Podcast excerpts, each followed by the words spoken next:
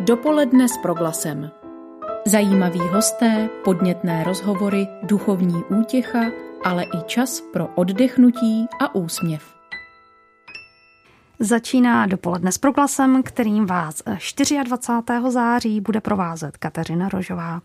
Dnes se v Praze chystá druhý ročník charitativního běžeckého závodu Běžím proti násilí, jak z našeho vysílání ostatně už víte. A jeho výtěžek půjde na podporu projektu Stop násilí SOS Centra Diakonie Českobratrské církve evangelické střediska křesťanské pomoci. A toto sice neveselé, ale důležité téma otevřeme také v následujícím čase. Pozvání do studia přijala za diakonií paní Anna Studolová, která je vedoucí projektu Stop násilí ve vztazích. Dobrý den. Dobrý den. A výzkum, který se týká tématu, představí Dana Moré z Fakulty humanitních studií Univerzity Karlovy ze studií občanské společnosti. Dobrý den, Ivan. Dobrý den.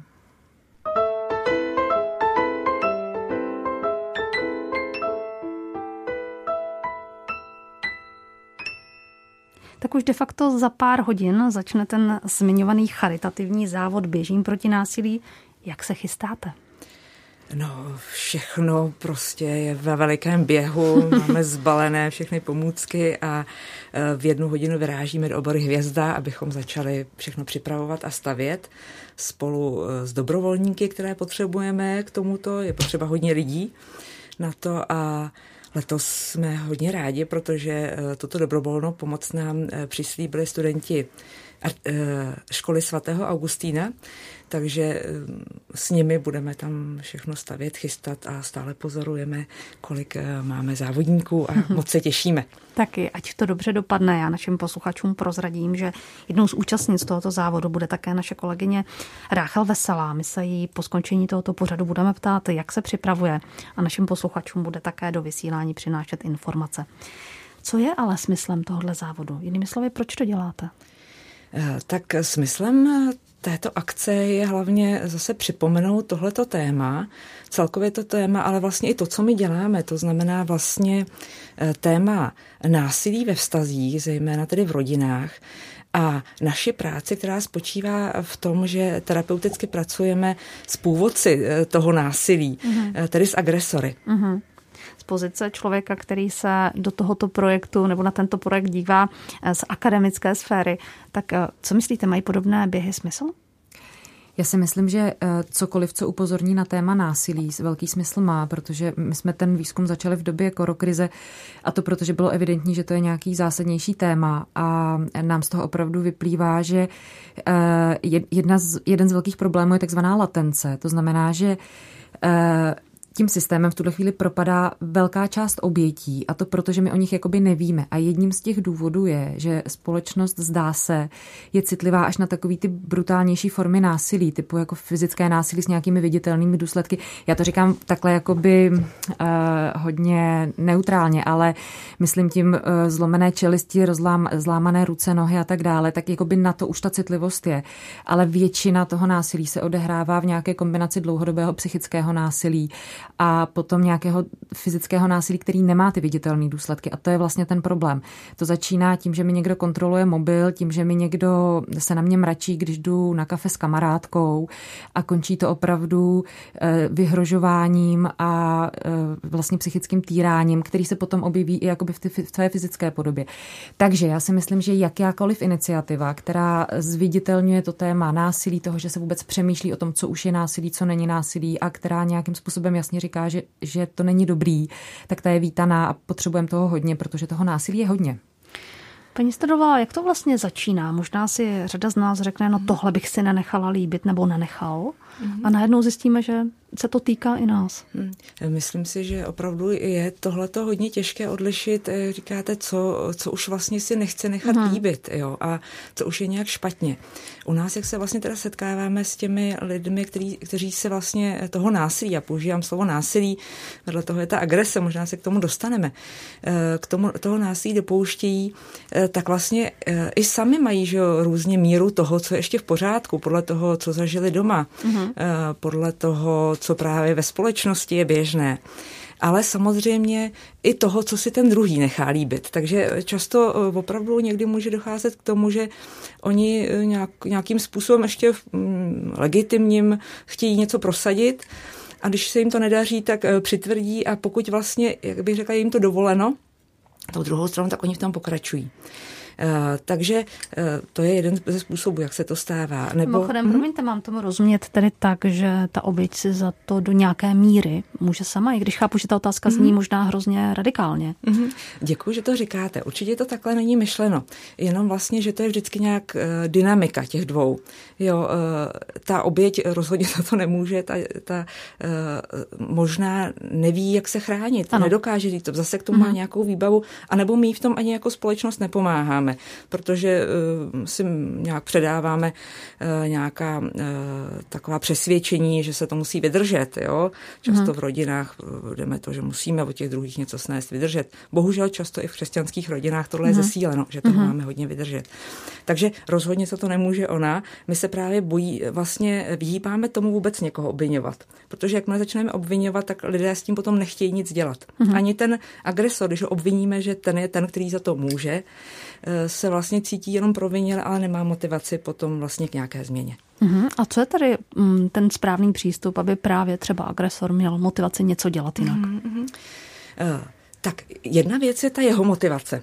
On opravdu často přijde až tehdy, kdy mu okolí, v tom je ta důležitost okolí a mm. to vědět o tom, řekne, tohle už je moc, nebo, nebo i právě partnerka třeba řekne, tak tohle, prostě, když to bude pokračovat, odcházím od tebe. Takže to bývá jedna z motivací vlastně z vnějšku, ale někdy sám ten člověk se zalekne toho, co udělal. E, vlastně v nějakém afektu opravdu udělá něco, co vůbec by si nikdy nepomyslel, že se mu stane. Zalekne se toho a vlastně rozhodne se vyhledat pomoc. O slovo se hlásí paní Moré, prosím. Já bych ještě možná do toho, do té mozaiky připojila e, hlas za oběti, my jsme kromě toho výzkumu taky pracovali eh, metodu divadla utlačovaných s oběťmi domácího násilí, takže eh, možná bych trošku jakoby mm, Určitě. promovala ten jejich hlas. Eh, ono s tím násilím je to prostě hrozně složitý, protože jednak ty násilné situace nějakým způsobem paralyzují. Prostě když zažíváte nějaký dlouhodobý nátlak, tak, eh, tak to jakoby paralyzuje tu akceschopnost. A často je to v kombinaci i s tím, co tady říká paní kolegyně. Eh, když už ta oběť o těch subtilnějších formách násilí třeba mluví s nějakou svojí kamarádkou, s kolegy a tak dále, tak oni říkají, adi, ty, ty to, by, to, to on by neudělal, nebo tak měl třeba Takže jenom nedůvěra. špatný den. To znamená, že nějaká taková no, spochybňování slov? No, spochybňování Hmm, a tím pádem jako ta kombinace nějaký paralýzy, potom toho pocitu přece to nechci rozbít. A ještě prostě takovýhle reakce od toho okolí. Ono to něco dělá. A potom chci říct jednu věc, o které vlastně jsem ještě neslyšela tady v téhle souvislosti moc mluvit, ale mně přijde hrozně užitečná. Erich Fromm rozlišuje eh, benigní a maligní agresivitu. A on vlastně říká, že eh, člověk je jediný živočišný druh, který je schopen té maligní agresivity, která znamená to, že mu to dělá dobře prostě určitý typ lidí eh, má rad, nějakou jako vnitřní radost, vnitřní potřebu toho ovládání a ta oběť tohle to cítí. Ono to vidět třeba na očích. On právě říká příklad toho, že dva lidi se chovají stejně, ale ten jeden to má jakoby zdravě s agresivitou a ten druhý má tenhle ten jakoby maligní způsob uh, uh-huh. zacházení s agresivitou. A ten vtip je v tom, že na tom člověku je to vidět a často to ta oběť vidí opravdu v očích a to je to, co paralyzuje. Jo, to znamená, že já si myslím, že tam je celý komplex věcí, které nějakým způsobem uh-huh. zabraňují tomu, aby ta oběť křičela včas. A proto je potřeba pomáhat a proto je potřeba pomáhat co nejdřív a legitimizovat i to, že ona si říká o tu pomoc. Když se bavíme o tomto násilí, bavíme se především o rodinách, předpokládám. Ano. A jak tedy těžké je vlastně rozklíčovat, že se v této konkrétní rodině toto děje? Děje se to mechanismem zevnitř rodiny, nebo naopak máte podněty třeba od někoho zvenku, kdo se všimne, že v této rodině něco nefunguje, něco není dobře. Mm-hmm. Jak, jak vlastně nastartujete tu pomoc? Uh, já si myslím, že u nás hodně přicházejí lidi, kde to, kde to opravdu jde zvně, zevnitř té rodiny. Uh-huh. Kde teda jeden, jak jsem už popsala z těch partnerů, nějak zareaguje a chce vlastně ukončit to, co se tam děje. E, taky to možná souvisí právě i s tím, co mluvila kolegyně, e, že i ty formy násilí, i e, ty vlastně typy osob, které, které se toho dopouští, jsou velmi různé. A řekla bych, že k nám chodí ještě vlastně lidé, kteří mají vlastně nějak dobré, vnímají to, že už je něco špatně. Uh-huh Pak je vlastně ještě ta velká skupina lidí, pro které opravdu to ani nezaznamenají, že je něco špatně. A tam si myslím, že je potřeba zásah z, z, z vnějšku potom a tam opravdu už jde nějakou, ač nerado to používám jako těžší patologii, ale spíš jsou to lidé, kteří už se hodně trápí. I, i ten hrozný násilník vlastně sám taky zažil většinou nějaký hrozný násilí. Mm-hmm a potřebují větší pomoc, ale vlastně eh, nedokážou to ani rozklíčovat nebo si nechtějí říct. Takže víc je to eh, zevnitř té rodiny, ale samozřejmě, a za to jsme velmi rádi, občas eh, nám k tomu pomůže i někdo z vnějšku. Někdy si všimne něčeho, třeba lékař, a doporučí jiný odborník z jiných profesí, manželské poradny, z krizového centra, ale také třeba z ospodu, který vlastně pozbudí nebo i těm lidem doporučí tu terapii. Když o tom takto mluvíte, tak uh, umím si představit, že pro takový vnitřní klid našeho svědomí si třeba řekneme, no tak ono se nás to netýká, to jsou nějaké, jak jste řekla, rodiny z ospodu nebo s ospodovým dohledem a tak podobně. A ono to tak asi úplně není, že? Ono se to násilí zřejmě týká napříč celé společnosti hmm. rodiny opravdu to není, že by to byla jenom nějaká vlastně divná skupina lidí, kterým se to děje. Myslím si, že to je jeden eh, z těch důvodů, proč pořádáme ten běh, jo, eh, abychom, myslím, tady padlo slovo, i deta, detabuizovali tohle mm. téma. Jo. Vlastně eh, jde nám o to, aby, abych nějak vešlo v povědomí, že opravdu agrese, která vlastně stojí pak za tím násilím, je opravdu v každém z nás. A jsou situace, kdy s ní prostě neumíme zacházet. A samozřejmě hůř zacházíme s věcmi, za které se stydíme, které skrýváme. Čím víc tu agresi potlačujeme a tváříme se, že k nám nepatří, eh, tak tím se nám může stát, že opravdu se chováme hůř a jsme násilnější. Mm-hmm. Máte podobnou zkušenost tohoto výzkumu? V podstatě ano. Uh, jo, je to tak. Je, ještě k těm oznamovatelům, to, co nám vylezlo z toho výzkumu, je, že v době korokrize se častěji stalo, že se ozývali právě sousedé nebo uh-huh. lidé, kteří to nějakým způsobem registrovali. A potom děti, což je hrozně zajímavý uh, z několika ospodů, protože my jsme dělali i rozhovory s policisty, s ospody, s mhm. intervenčními centry a s dalšími pomáhajícími organizacemi, tak uh, vlastně i děti už mají nějakou citlivost na násilné situace a někdy, někdy oni zavolali o pomoc. Takže to mi vlastně připadá zajímavý. A jinak to násilí je opravdu fenomén, který vůbec nepatří jenom do některých třeba sociálních skupin a tak dále. Je to napříč společností. A myslím si, že i ta otázka toho, co je ještě v pořádku. Je v pořádku dát dítěti facku. Zažila jsem jednu pracovnici nejmenované organizace, která říkala, no jo, paní dostane tři facky a už přijde. Mm-hmm. Uh, jo, prostě kde je ta hranice, kterou už považujeme za nepřípustnou. A to vede k další otázce, jakým způsobem uh, se cítíme bezpečně a dobře ve vztazích a jakým způsobem s tímhle tím vůbec hmm. pracujeme. Protože tam to někde začíná. A tam právě začínají ty velmi pomalý projevy, eh, který narůstají. A u toho domácího násilí si myslím, že je důležitý říct, že ono vlastně běží ve třech fázích. A tam si myslím, že je taky uh, taková past toho, že jo no to násilí postupně narůstá, potom dojde k nějakému katarzi, bodu zlomu, to znamená, že ty lidi, e, jako dojde prostě k nějakému velkému konfliktu, který se ale potom uklidní a chvíli to vypadá dobře. A to je vlastně to nejnebezpečnější, protože tam má tendenci ta oběť si říct, a ono to bude dobrý, to byl jenom nějaký exces. Jenže ono to znova narůstá a běží to v takovéhle spirále pořád. Anna Stodelová, Dana Moré jsou dnes hosty ve vysílání Proglasu. Bavíme se o domácím násilí a také o běhu, který právě dnes proběhne v Praze, charitativní běžecký závod Běžím proti násilí. Když se stále ještě bavíme o domácím násilí, tak jsme si říkali, že tedy prochází napříč rodinami, napříč společností. Přesto našli byste nějaký společný jmenovatel všeho toho? Paní Stodolová?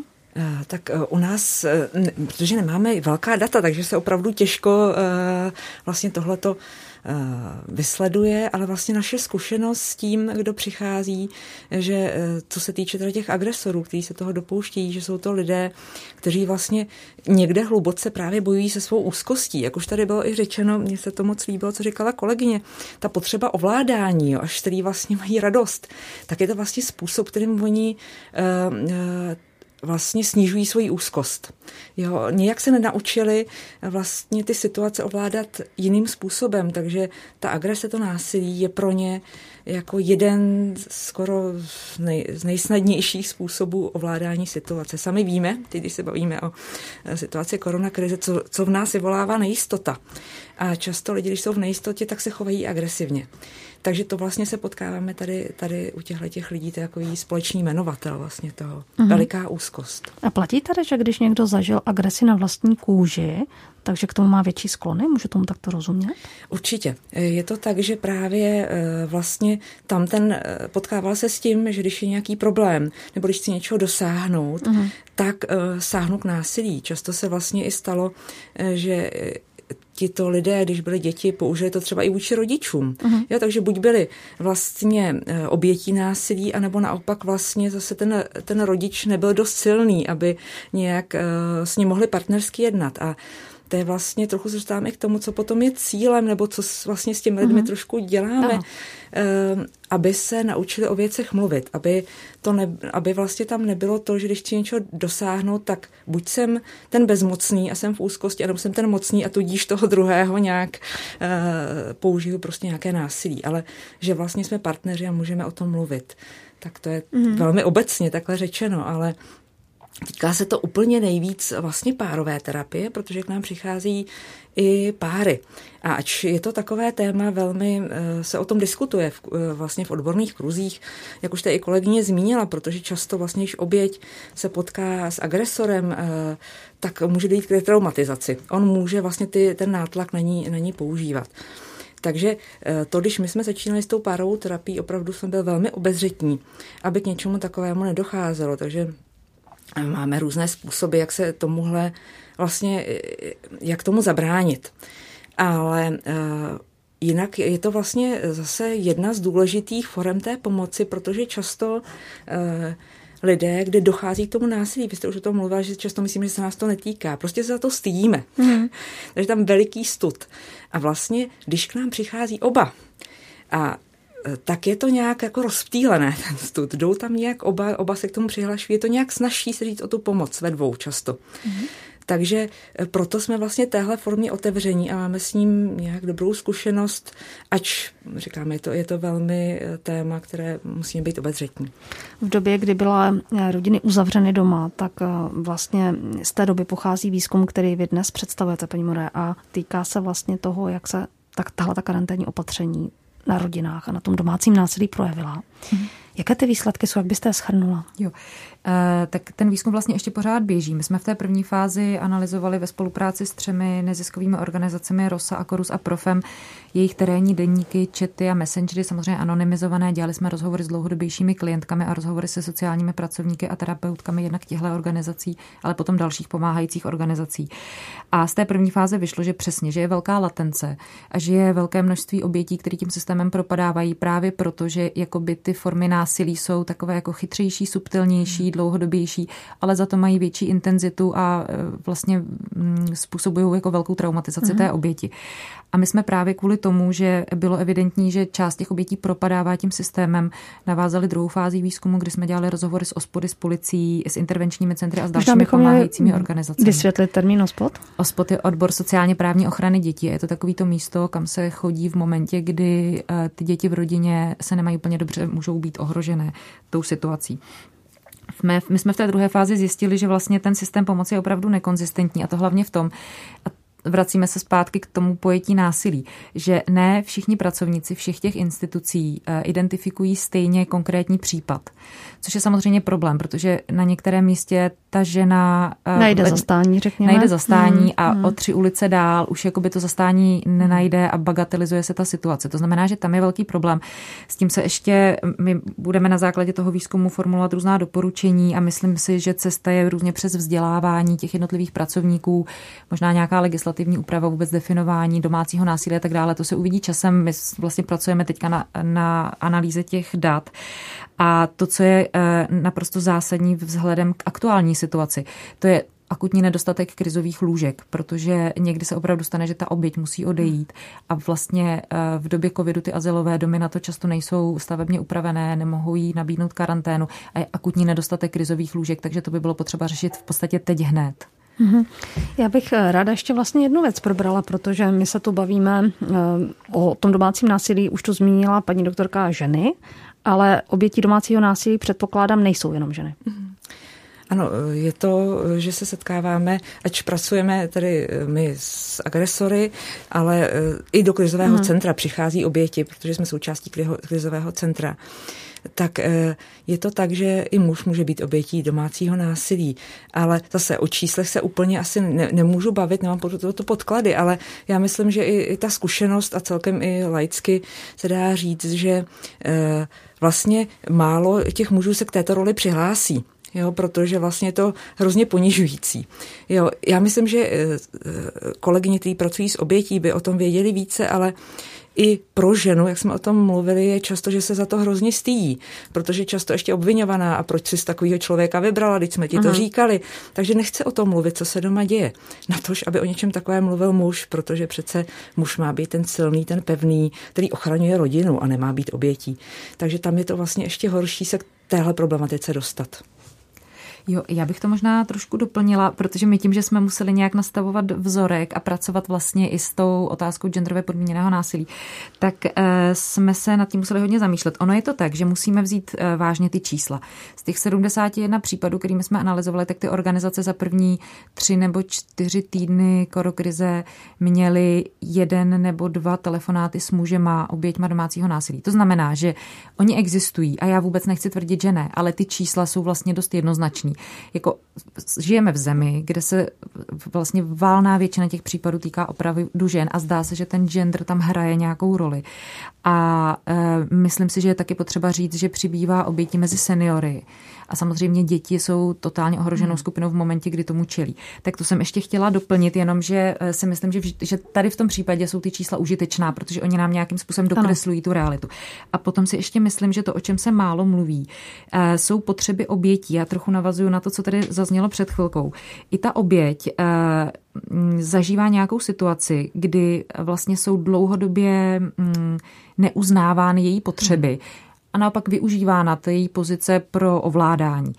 A jako je hrozně důležitý, aby eh, ta oběť mohla mít taky nějakou, nějaký zážitek, že může se naplnit své potřeby i v rámci té pomoci. To znamená, když ona se nechce s tím agresorem potkat, tak si myslím, že by neměla být k tomu nucená. A to se občas v rámci toho systému děje. A to si myslím, hmm. že je další velký balík eh, toho trápení, že eh, nikdo nemůže po té oběti chtít, aby ona se domluvila se svým agresorem. Ono to prostě nejde. Hmm. Já se zeptám ještě na jednu věc. My jsme se bavili o té, řekněme, nelhostejnosti. Jestli se mi něco nezdá, mám reagovat, ať je to někdo z mého okolí, sousedy a tak podobně. Jsme nicméně v křesťanském rádiu, takže řada našich posluchačů, kterých se to možná také může týkat, mají jako jisté přátelé, blízké, možná důvěrníky, kněze, faráře, duchovní, jáhny. Věděli byste tady i pro ně nějakou pozici právě pro ty duchovní, co by mohli v tomto případě dělat? Eh, já si myslím, že přesně v tomhle mají důležitou roli, jak teda ty duchovní, ale i my, jako jsme součástí nějakého společenství, takže opravdu často se známe docela dobře.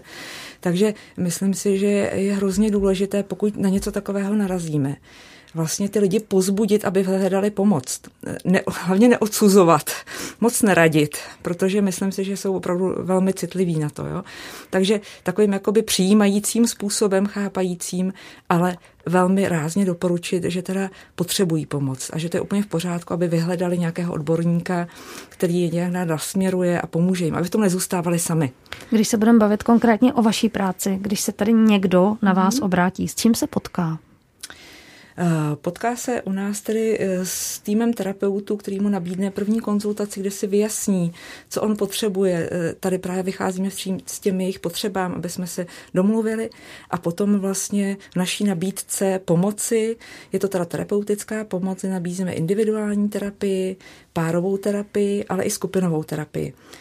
Tedy s klientem o tom mluvíme, co by potřeboval, co, co my, my nabízíme a hledáme ten průsečík toho, co by pro něj bylo nejlepší. Tak tady o tom všem jsme dnes mluvili v dopoledni s proglasem a zvali jsme také na dnešní charitativní závod Běžím proti násilí, tak možná už jen stručně na závěr, kdy začne? Uh, registrace začíná 16.30 a start závodu 17.30 v oboře Hvězda. Tak pro všechny z vás, kteří byste se chtěli vydat, je tohleto povzbuzení a jinak, jak jsem už říkala, budeme o tomto závodu mluvit i ve vysílání proglasu. Našimi hosty byly Dana More a Anna Stodolová. Dámy díky za to a někdy příště opět u podobného tématu naslyšenou. Naschledanou. Naschledanou. Dopoledne s proglasem. 17 hodin a 30 minut začne druhý ročník charitativního běžeckého závodu Běžím proti násilí, který pořádá diakonie Českobratrské církve evangelické středisko křesťanské pomoci v Praze. No a mezi účastníky běhu bude i naše kolegyně Ráchel Veselá. Ráchel, vítám tě, dobré dopoledne. Dobrý den. Co bylo tvojí motivací se do běhu zapojit? Tak já ráda běhám, už několik let jsem členkou běžecké školy Prahy 13 a tuhle formu pohybu mám ráda a na tomto běhu mě zaujalo i to téma, takže bych ho ráda podpořila a nějakým způsobem tím i zvýšila e, povědomí veřejnosti a třeba přispěla k tomu, že se to téma odtabuizuje. Kde se konkrétně zapojíš ty? Já poběžím v té oboře Hvězda, od půl šesté je tam trasa na délku 4,5 kilometru pro dospělé účastníky. My můžeme posluchačům slíbit, že ty také konkrétně zprostředkuješ tvoje dojmy z běhu, tak kdy konkrétně? Bude to 8 hodin ve zprávách. Tak těšíme se na to, ať běh dobře dopadne. Děkuji moc. Dopoledne s proglasem. Posloucháte dopoledne s proglasem a krátce po půl desáté otevíráme aktuální vydání katolického týdeníku a v něm perspektivy obvyklou přílohu s podtitulem Křesťanství, svět, kultura. Do studia s ním přichází Petr Kazda. Petře, vítej. Dobrý den. Tak na úvodní straně přináší překlad poselství papeže Františka k nedělnímu světovému dni migrantů a uprchlíků.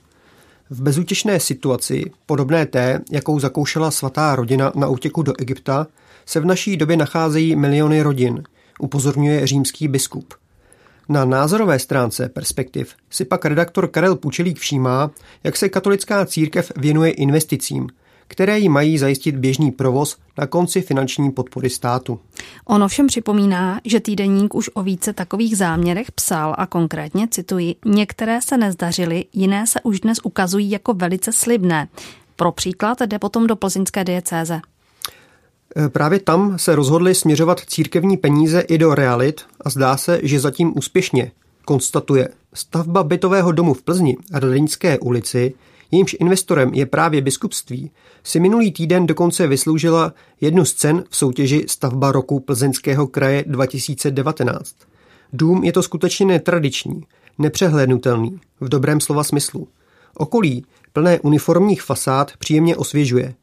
Církev zde ukazuje, jak umít s dobou. Vždyť nová výstavba je přesně to, co obyvatelé, zejména pak mladé rodiny, ve městech skutečně potřebují. Promyšlené a po všech stránkách dotažené projekty navíc města kultivují a mění k lepšímu, glosuje Pučelík. Investování do nemovitostí je každopádně i konzervativním a zároveň finančně smysluplným plánem, který může sloužit jako pevný základ církevního podnikání. Uvidíme, co bude dál. Dobré příklady přitáhnou. No a doufejme, že vás snad potáhne náš dobrý příklad a zalistujete aktuálním vydáním katolického týdeníku, konkrétně Perspektiv, jak to už nyní udělali kolegové Kateřina Vitouchová a Petr Kazda. Petře, díky. Naslyšenou. Dopoledne s proglasem. V dopoledně s proglasem teď přivítáme dalšího hosta, tentokrát po telefonních linkách. Jak dopadá současná epidemická situace na praktické lékaře, kteří čelí druhé vlně koronaviru? Jaká opatření v současných dnech přijímají ve svých ordinacích? Ve vysílání proglasu na naše otázky už teď bude odpovídat Petr Šonka, předseda Združení praktických lékařů. Pane doktore, dobré dopoledne, vítejte v našem vysílání. Dobré dopoledne. Vy jste pro včerejší český rozhlas řekl, cituji, pracujeme na hraně svých možností, ale stíháme. Zajímá mě tedy, jak druhá pandemická vlna zatím ovlivňuje práci praktických lékařů. No, e, dopadá na nás tak, že se nás obrací samozřejmě e, velká, e, velké počty pacientů s příznaky respiračních onemocnění, které testujeme na COVID, kterým vystavujeme karantény hmm. a pokud to onemocnění se u nich prokáže, tak samozřejmě je nějakým způsobem držíme v domácí léčbě a komunikujeme s nimi jejich zdravotní stav, jestli se nezhoršují a, a víceméně monitorujeme to, jak ta domácí léčba probíhá. Tak to je první věc, to je věc, která samozřejmě praktickým lékařům patří a e, tady si myslím, že žádný problém zásadní není, že stíháme. E, trochu by nám pomohlo zjednodušení komunikace třeba laboratorních výsledků.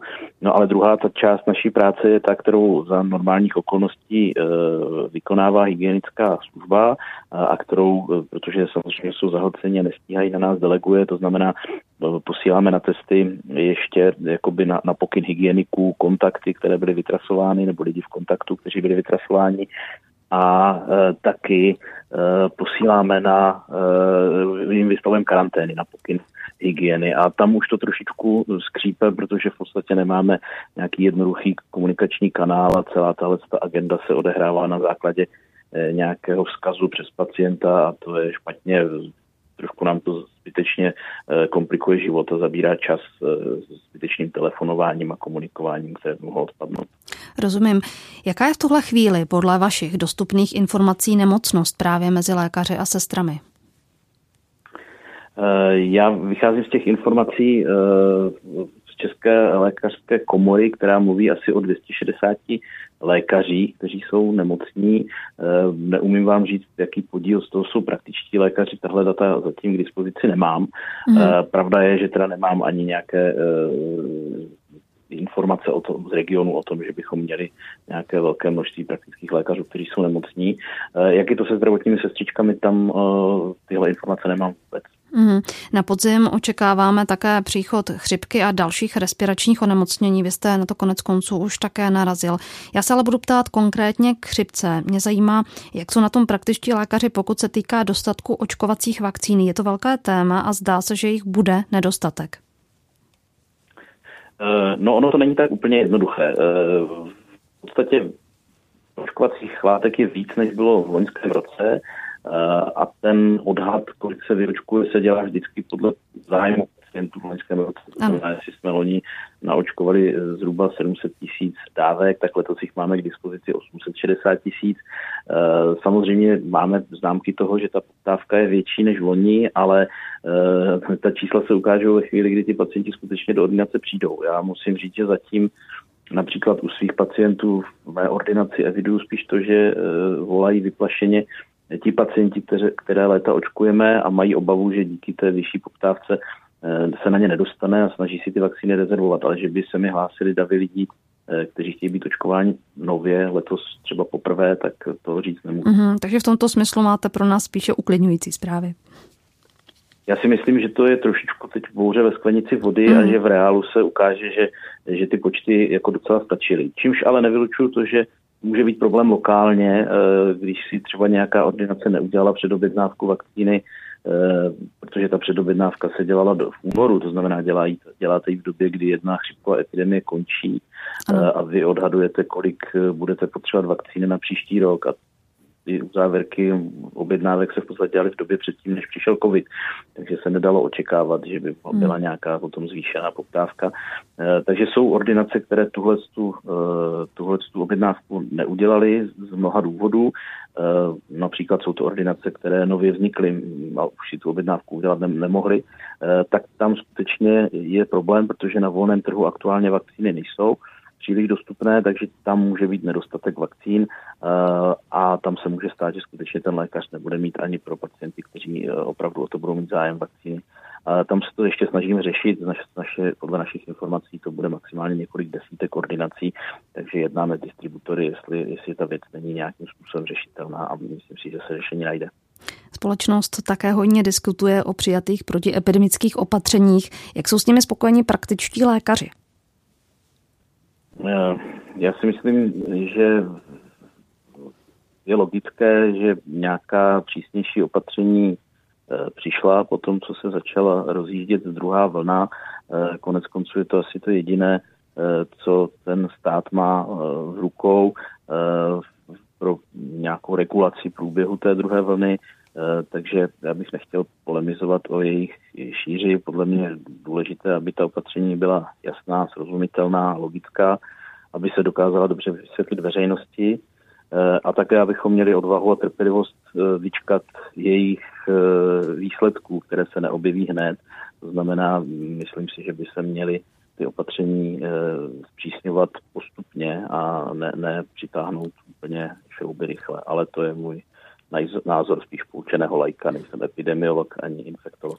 Pane doktore, na závěr otázka, na kterou jste bez zesporu častokrát odpovídal, přesto myslím, že je na místě.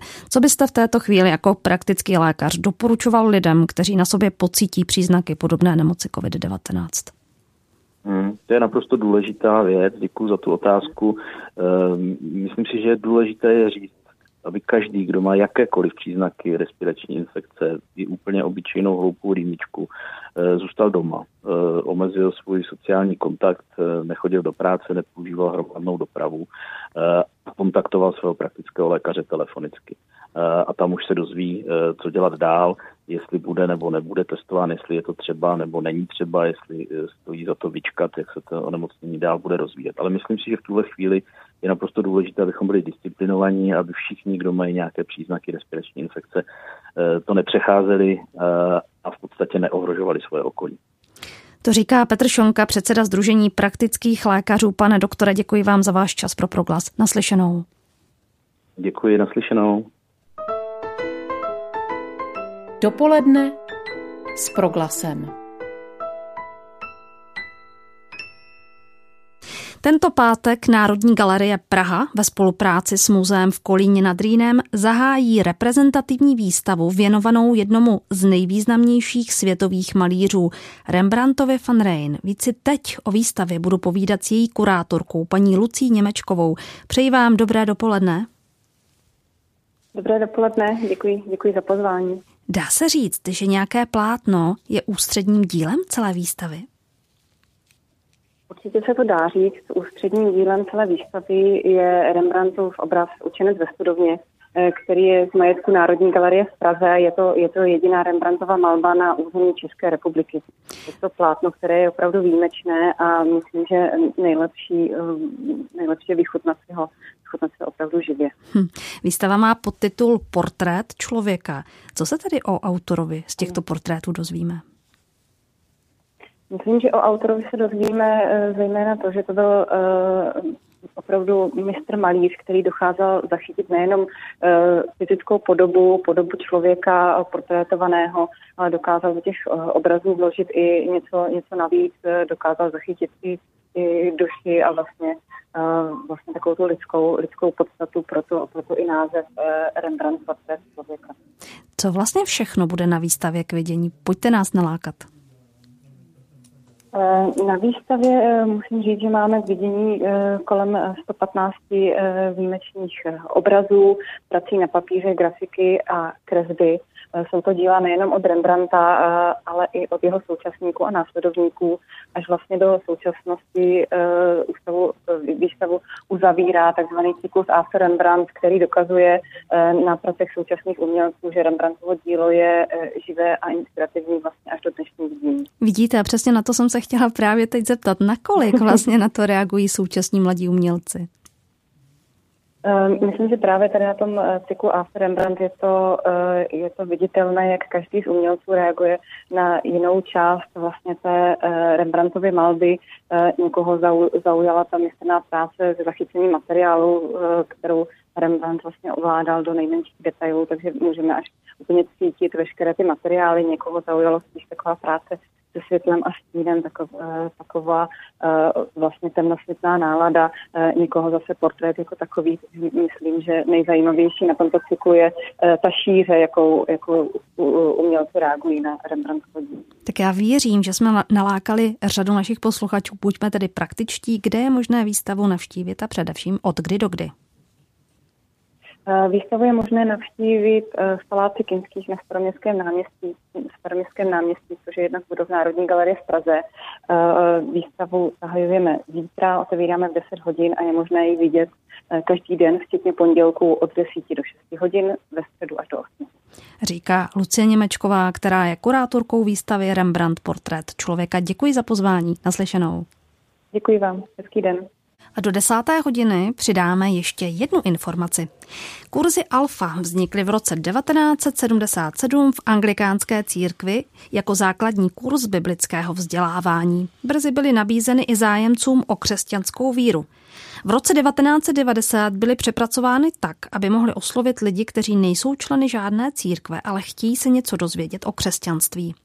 Jsou jednou z forem nové evangelizace, jejímž cílem je představit hledajícím živého Ježíše Krista. Je to nenátlakový, zábavný a společenský program, který nabízí během několika setkání zamýšlení nad základními otázkami křesťanské víry. A podrobnosti o jednom takovém kurzu nám teď přišel přiblížit můj kolega Pavel Smolek. Pavle, hezký den. Hezký den tobě i všem posluchačům. Dnes jedny takové kurzy začínají, je to tak? Ano, dnes začíná podzimní běh kurzu Alfa v Teplicích. Připravují, připravují ho členové římskokatolické farnosti Teplice, jsou to celkem čtyři dospělí a možná je hodně vypovídající, že tři jsou konvertité, tedy byli pokřtěni až v dospělosti a jeden byl pokřtěn jako dítě a vychován k víře. Víš nějaké další podrobnosti k tomuto programu? No samozřejmě. První setkání proběhne dnes od 19 hodin na adrese Maršovská 3 v Teplicích Trnovanech. Setkání nese název Jiný pohled a jde o setkávání lidí, kteří se chtějí bavit o náhledech na život, svět a na křesťanskou víru. Kurzy jsou určeny pro každého, nezáleží, v jaké životní situaci se nacházíte. Čeká na vás celkem 12 večerů, 12 témat, diskuze ve skupince a vše je nezávazné a bezplatné. Další podrobnosti a případnou přihlášku najdete na stránkách 3 www.kurzyalfateplice.cz Pavle, díky za podrobné informace. Není zač a zdravím všechny posluchače. I já je zdravím a současně se loučím od mikrofonu z Pražského studia. Přeji krásný den s proglasem. Spolu s vámi tu dnes byla Kateřina Rožová. Dopoledne s proglasem. Každý všední den mezi devátou a desátou jsme v tom s vámi už 25 let.